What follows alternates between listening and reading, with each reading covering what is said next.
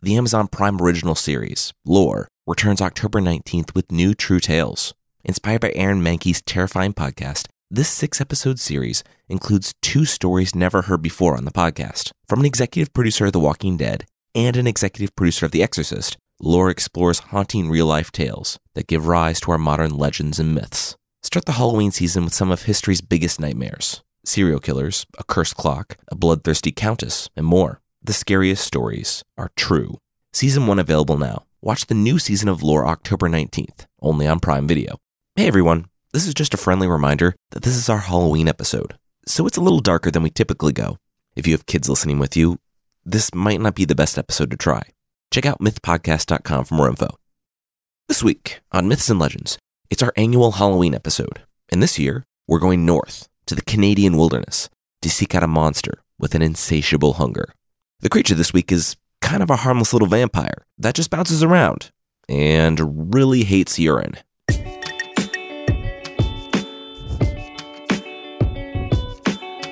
This is Myths and Legends, episode 126 Hunger.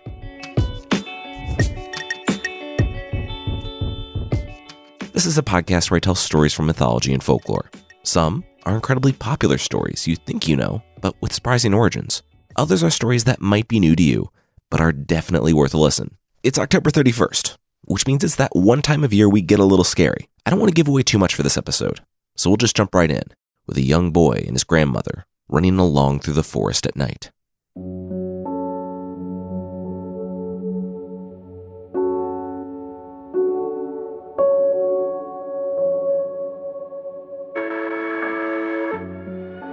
Why are we here, Grandma?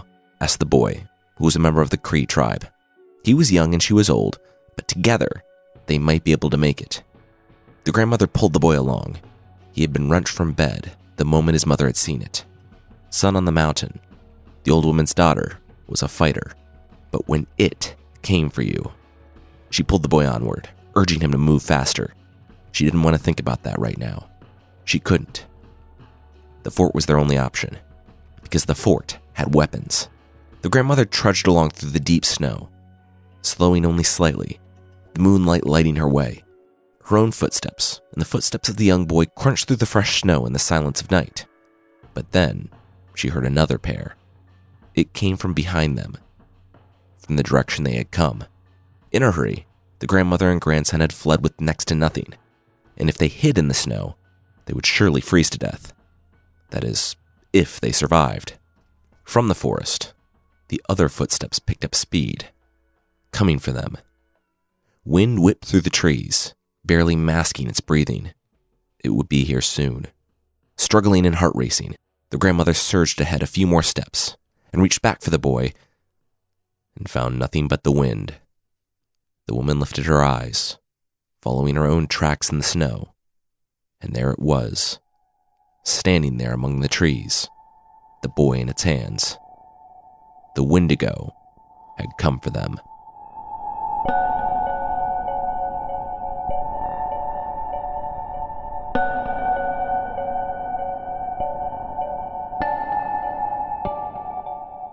Months earlier, Son on the Mountain was packing her things. She was going to him. He said it was different now. Together, they had both grown up in a different world. Her people, the Cree, had still been masters of their own destiny. They ran free, building lives and families. She remembered the first time she saw Swift Runner. He was 6'3, broad chested, and he loved her. He was the pride of the tribe. He could craft weapons and snowshoes, hunt and trap. He was unstoppable, and he loved her. She loved him too, but their marriage hadn't been arranged, and so it would probably not be happening. Swift Runner had only laughed and said they'd see about that. They were at war at the time with the Blackfoot tribe, and Swift Runner returned one day with a horse. The man who wouldn't be denied in war was the same in love. He presented the horse to Son on the Mountain's father, and that sealed the deal. Swift Runner and Son on the Mountain were married. And they were happy. Six children happy, actually. Son on the Mountain's tribe set up a tent for the couple, and, one by one, they added to the group. For years, they were happy in the life both of them had dreamed of since they were old enough to dream. But they didn't realize they were living in one of those times where the old ways change in big ways, the kind of change where people had to be willing to pivot and recognize that the change was happening. Swift Runner, a tall and powerful warrior and hunter, wasn't ready for that change. The times of wars between tribes were coming to an end, and, with more English settlers pouring into their lands, food became more and more difficult to come by. With sadness, Sun on the Mountain watched her husband come home with less and less as their children grew hungrier and hungrier.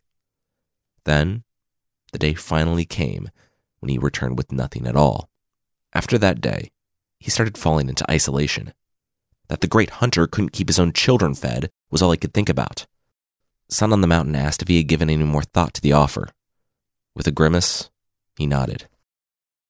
The settlers in the area, the trading companies and the Mounties, were offering money to any capable Cree to guide them through the wilderness. And so, Swift Runner agreed.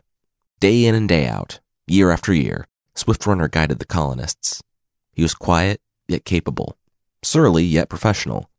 Then, one day a man came through their tribal lands with a medicine. At first, Swift Runner ignored it. But then his friends started to swear by the stuff, and so he tried it too. It was everything. Maybe it made him feel like he was back in the forest, running down a buffalo, or stalking enemies in the high grass, about to raid a Blackfoot camp. Maybe it made him feel alive, like the future wasn't closed off, that his problems were insignificant, and that he could rise above them. Maybe it made him feel like he could do something different, even be something different. Swift Runner had no idea that this miracle medicine he had discovered was actually 160 proof whiskey. And soon, he discovered that, unlike the buffalo, whiskey was everywhere. It was technically banned in the territory, but it was easily smuggled in under the guise of being medicine. Swift Runner's descent was a sharp one after that. As euphoric as the whiskey was, it made reality seem that much more grim and impossible to bear. He became violent with his wife and family, those that cared the most. He didn't even need to be sober to do his job, but that didn't matter. The more he drank, the more he needed to drink. Then, one day, he was fired. It was after he had been drunk for three months straight, according to the newspapers. Taking another drink, he stumbled to the fort. Slowly, he made his way to the next company looking for guides. But they also turned him away. Word had traveled quickly, and now he couldn't find any job at the fort, guide or otherwise. He marched out with a gun, and days later came back drunker than ever. As it turned out, Swift Runner had robbed a man of his pelts, went to the border, and sold most of it for whiskey. He staggered back into the fort to one of his own tribesmen accusing him of the crime, and, thanks to the alcohol and several quick thinking men, just narrowly missed shooting the man before he was tackled to the ground. He was arrested by the Mounties after that and put under watch. At last, his tribe came to an agreement with the Mounties. They would exile him. They sent the once strong and kind Swift Runner to the north, about 25 miles, where he spent most of the summer and autumn sobering up. Via messenger, he sent an appeal to his tribe. He wanted his wife and children to come live with him. After some of the elders traveled north to check on him and see that he was, in fact, sober and docile, they agreed. Of course, Sun on the Mountain would have her choice stay with her tribe or follow her husband into exile. I don't know her reasoning, but she chose to go with him, and, that autumn, she and the kids trudged off north. Maybe she looked out on the forest, on the rising sun and the chill autumn air, and was hopeful. In the north, away from the colonists and the alcohol, maybe they could start over.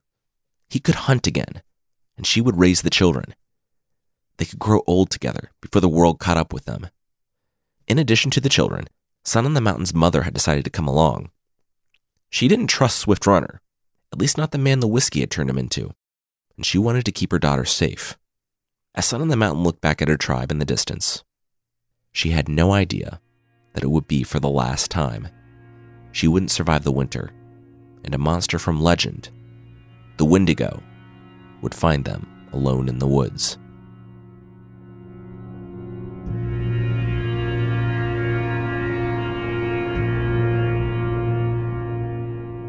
we'll see what happened during those cold nights in the forest. But that will be right after this. All right, now back to the show.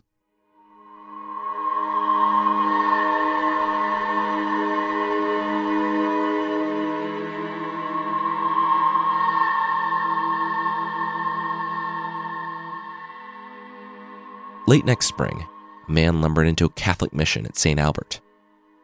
He was tall, six-three, and they invited him in for a meal. The winter had been a good one, and they traded with the tribes in the area for the meat. As he ate, Swift Runner told his story. His family was dead, he told them. All of them. His wife, his six children, his mother in law, all gone. Apparently, they had starved during the winter. The priests looked at one another, then back to Swift Runner. The winter had been a short one, they said. According to the men who traded for the meat, hunting had been abundant too.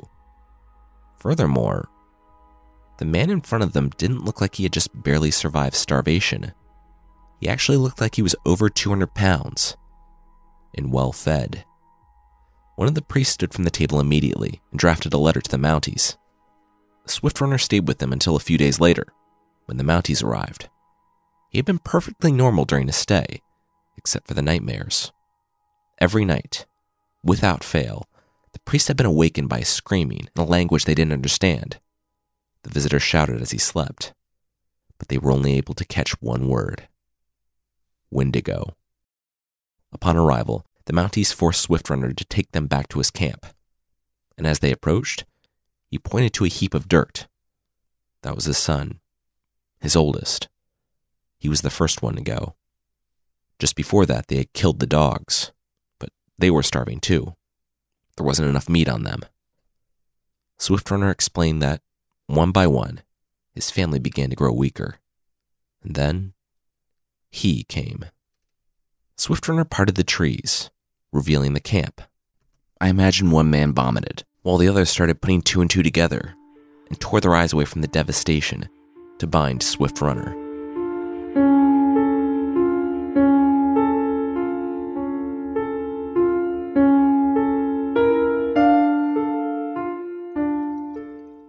According to most versions, Sun on the Mountain had been roused from sleep. They were used to the children crying out in hunger in the night, and sleep was their only relief. She had dreamt of something, though someone calling out to her for help. Swift Runner was feet away from her, hunched over a fire and eating? She gasped. He was eating. He had gone hunting. He had gotten something. He had finally gotten something. She started to rise, and then she saw the blood. It was blood that came from where one of her children, their children, had been sleeping. She heard Swift Runner tearing raw meat off the bone. She started to shake. That voice calling out in her dream. It wasn't a dream. She shoved her mother, sleeping next to her, and when the old woman didn't rouse, she shook her again. She whispered to her to please wake up. Something terrible had happened. Swift Runner. But Son on the Mountain saw a look of terror in her mother's eyes the moment the old woman woke up, and a chill ran down her spine. Swift Runner had heard them, and he was rising with a mad look in his eyes and a hatchet in hand. Son on the Mountain pushed her mother, telling the woman to take the child closest to her and run. Run to the fort. Go. The grandmother didn't wait. She grabbed the boy next to her and pushed her way out of the tent into the driving snow of the northern Canadian winter. We don't know what Son on the Mountain said to Swift Runner as he lumbered closer to her. Maybe she was begging him to remember their life together. Remember how he loved her. Maybe it was a plea to spare the children. What she knew, though, was that those mad, hungry eyes she was looking into, the last eyes she would ever see, no longer belonged to her husband. They were the eyes of the Wendigo.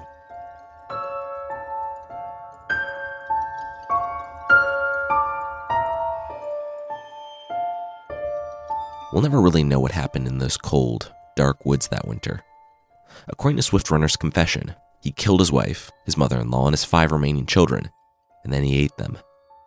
When the tent fell silent, Swift Runner emerged, axe in hand, and did what he had been trained to do since he could hold an axe hunt.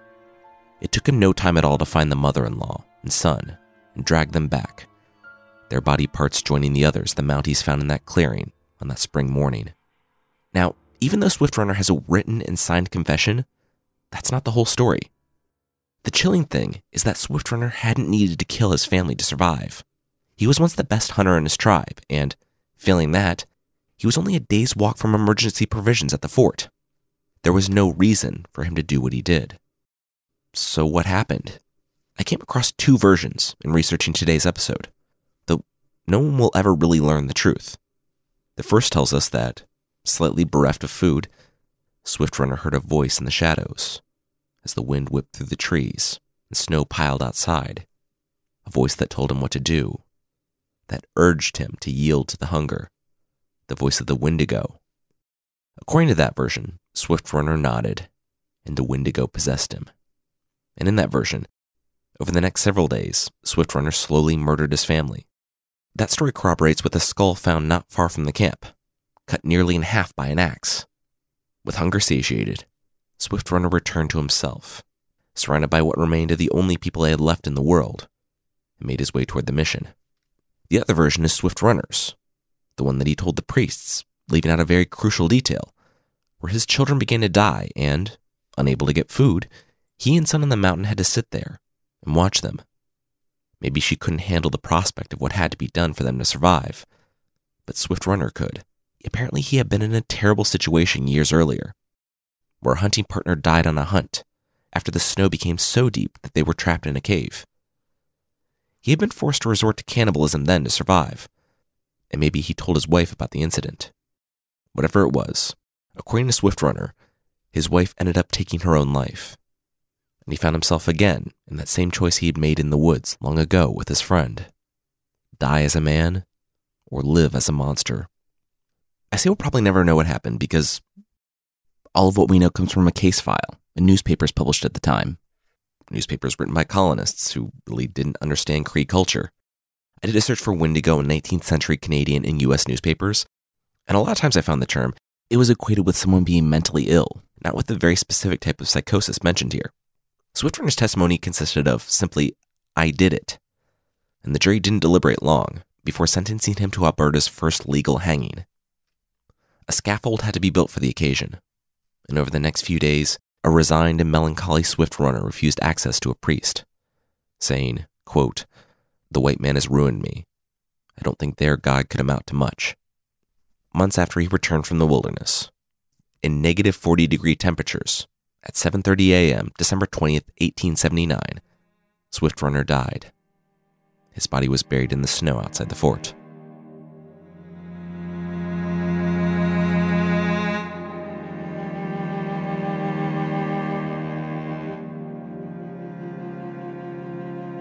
Swift Runner is maybe the most famous alleged Wendigo, but he was neither the first nor the last actual case of someone dying for the belief. A Wendigo is, broadly, a person who is consumed by hunger for human flesh, and they don't necessarily need to be in a situation where food is critically scarce.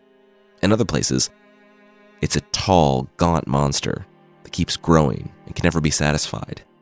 In terms of Wendigo origin stories, I read one saying that a tribe was engaged in a bitter, endless war and to gain the upper hand against their enemy, they did something unspeakable. One of their women agreed to a plan and left camp, heading straight for the battlefield. There, she found the blood of an enemy and drank. Imbued with powers, her transformation began, quickly taking over her entire body. An insatiable hunger grew within, consuming the woman to the point that she ate her own lips, giving herself a permanent snarl on her face. She became the Wendigo that day and as she moved across the battlefield, she ate. And the more she ate, the more she grew, the more she needed. The warriors let her loose on the enemy, and within days, the war was over. The tribe rejoiced.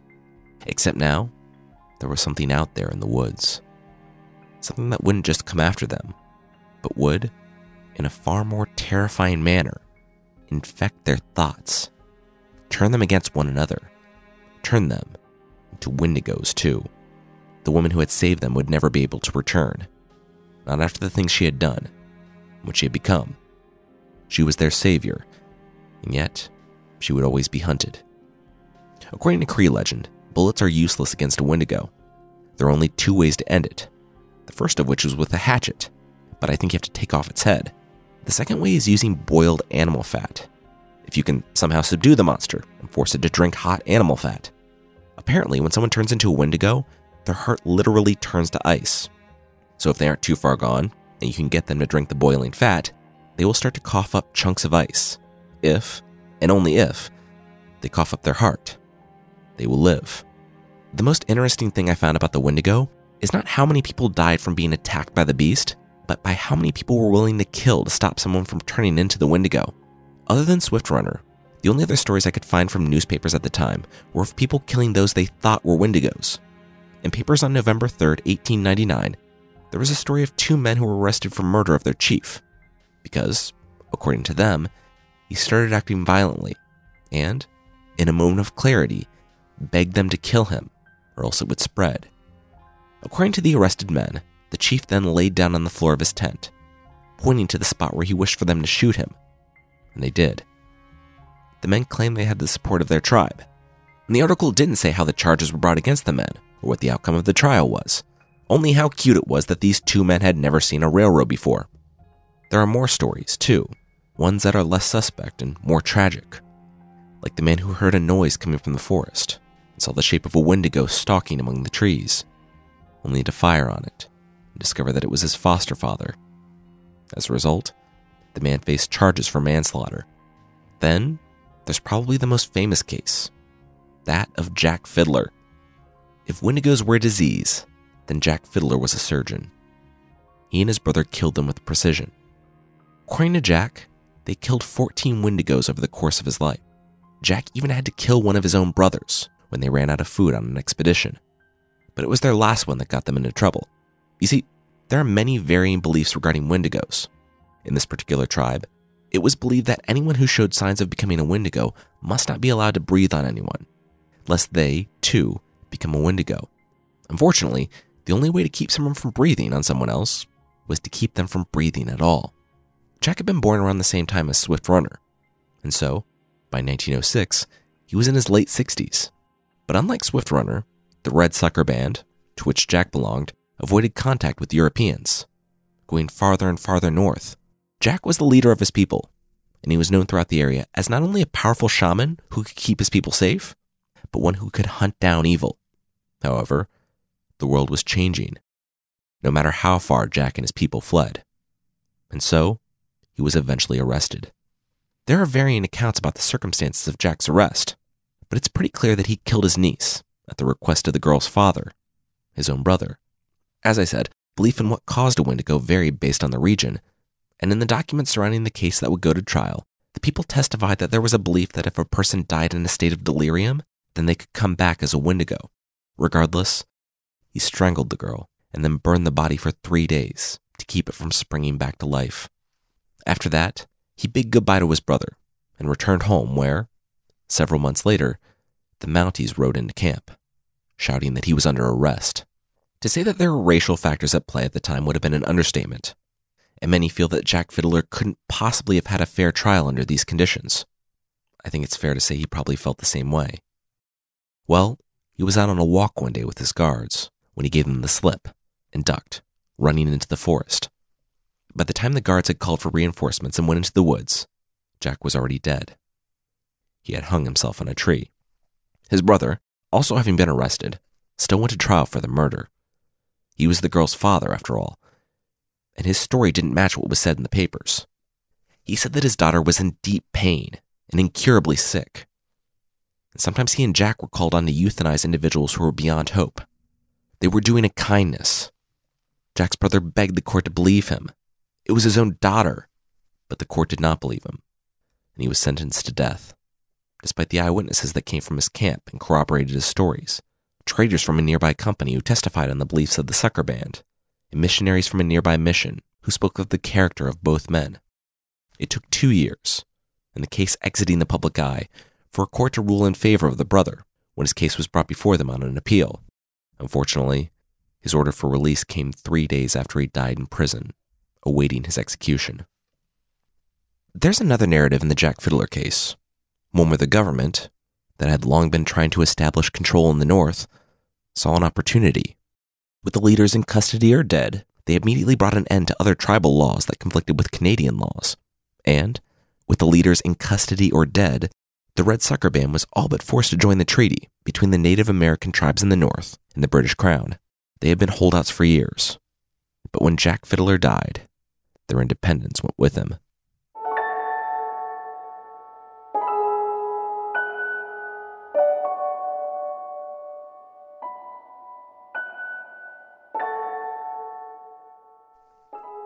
You know, I started researching this episode with an idea about how this was going to go. I thought I was going to speak on some of these horrifying instances and then decide between a theme that there's a monster that could lurk in anyone, waiting for the right levers to be pulled. Whether that's hunger, rage, or despair. Then I thought I was going to talk about the terror of groups of people acting on superstition and fear. But it's really none of those things. When it comes to the Wendigo, I don't think that a monster lurks in everyone, waiting for one bad day to come out people have been put through terrible conditions, and sometimes they make it out alive and intact. Other times they aren't so lucky. When it comes to people acting on fear and superstition, I'll be honest. At first, I bought into the narrative that Jack Fiddler was an unhinged serial murderer who thought he was a monster hunter. But when I dug deep into these accounts, I found a man who made the hardest possible choices for his people to lead them during the twilight of their independence in one of the most unforgiving climates on the planet. One final thing. I found an interview with a Native American elder speaking on the subject of cannibalism and the Wendigo. Basically, regardless of whether or not this actual creature was real, the experience was real. The terror was something people had to live with. And even if people didn't have a lipless monster possessing them, people did break down in the north during the winter, lashing out, attacking, even killing people. The Wendigo psychosis is a real, culture bound psychological disorder that thankfully has diminished in the past 100 years with urbanization. This is going to feel like it's coming out of nowhere, but the elder brought it up in relation to these cases, and it seems like a good way to wrap up the story. Basically, the elder begged his listeners to treat people with respect and care. Be good to people, and try to understand and help them through hard times. That was what kept those types of spirits at bay. That was the best way to fight the Wendigo.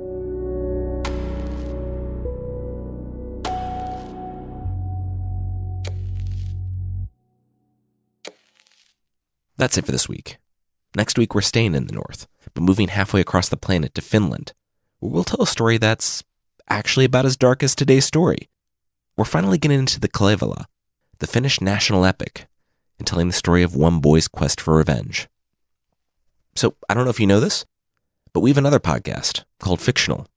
It just wrapped up its third season, but it has a lot of creepy episodes if you're looking to keep it going. We did Call of Cthulhu in the first season, Frankenstein for the second season, and Dracula for the third season. So you can go check those out right now. The whole stories are ready to go. You can find the show at fictional.fm or by just searching for fictional wherever you get your podcasts.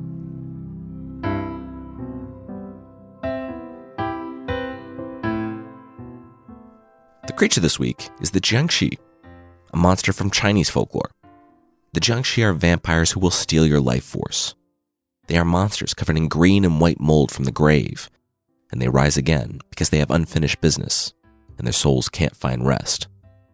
Or because it's just a better way to travel than being stuck in a box. Jiangshi means stiff corpse, and they're considered to be a hopping or bouncing kind of vampires. I've been told this is terrifying, but I just don't see it.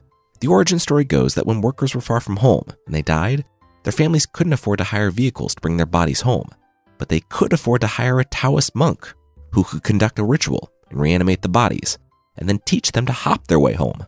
The hopping comes because rigor mortis has set in, and the deceased people can't bend their knees. This comes from an allegedly real practice where people were known as corpse drivers and would gather up all the bodies of workers who had come from a certain area, tie them up on bamboo poles, with poles going under both of the armpits of the corpses, and then walk them back. They do so at night because, well, it's horrifying, and people thought it was bad luck to see the corpses. From a distance, though, it would look like a line of corpses just bouncing along between two workers. So the vampire legend grew. And if you find yourself face to face with a Jiangshi, you have a lot of options. One that I'll personally add is walking away kind of quickly. But beyond that, they hate their appearance, so showing them a mirror will scare them off. A rooster's crow will tell them that dawn is coming. If you know acupuncture and have a ton of time, you can also nail jujube seeds into the acupuncture points on the back of the vampire and I'll just list the rest of the things the bouncing ghosts hate in no particular order vinegar, glutinous rice, handbells, the blood of a black dog, a stonemason's awl, an axe, a broom, messy rooms, holding your breath, and the urine of a virgin boy. I am not really interested in knowing how they figured out that last one.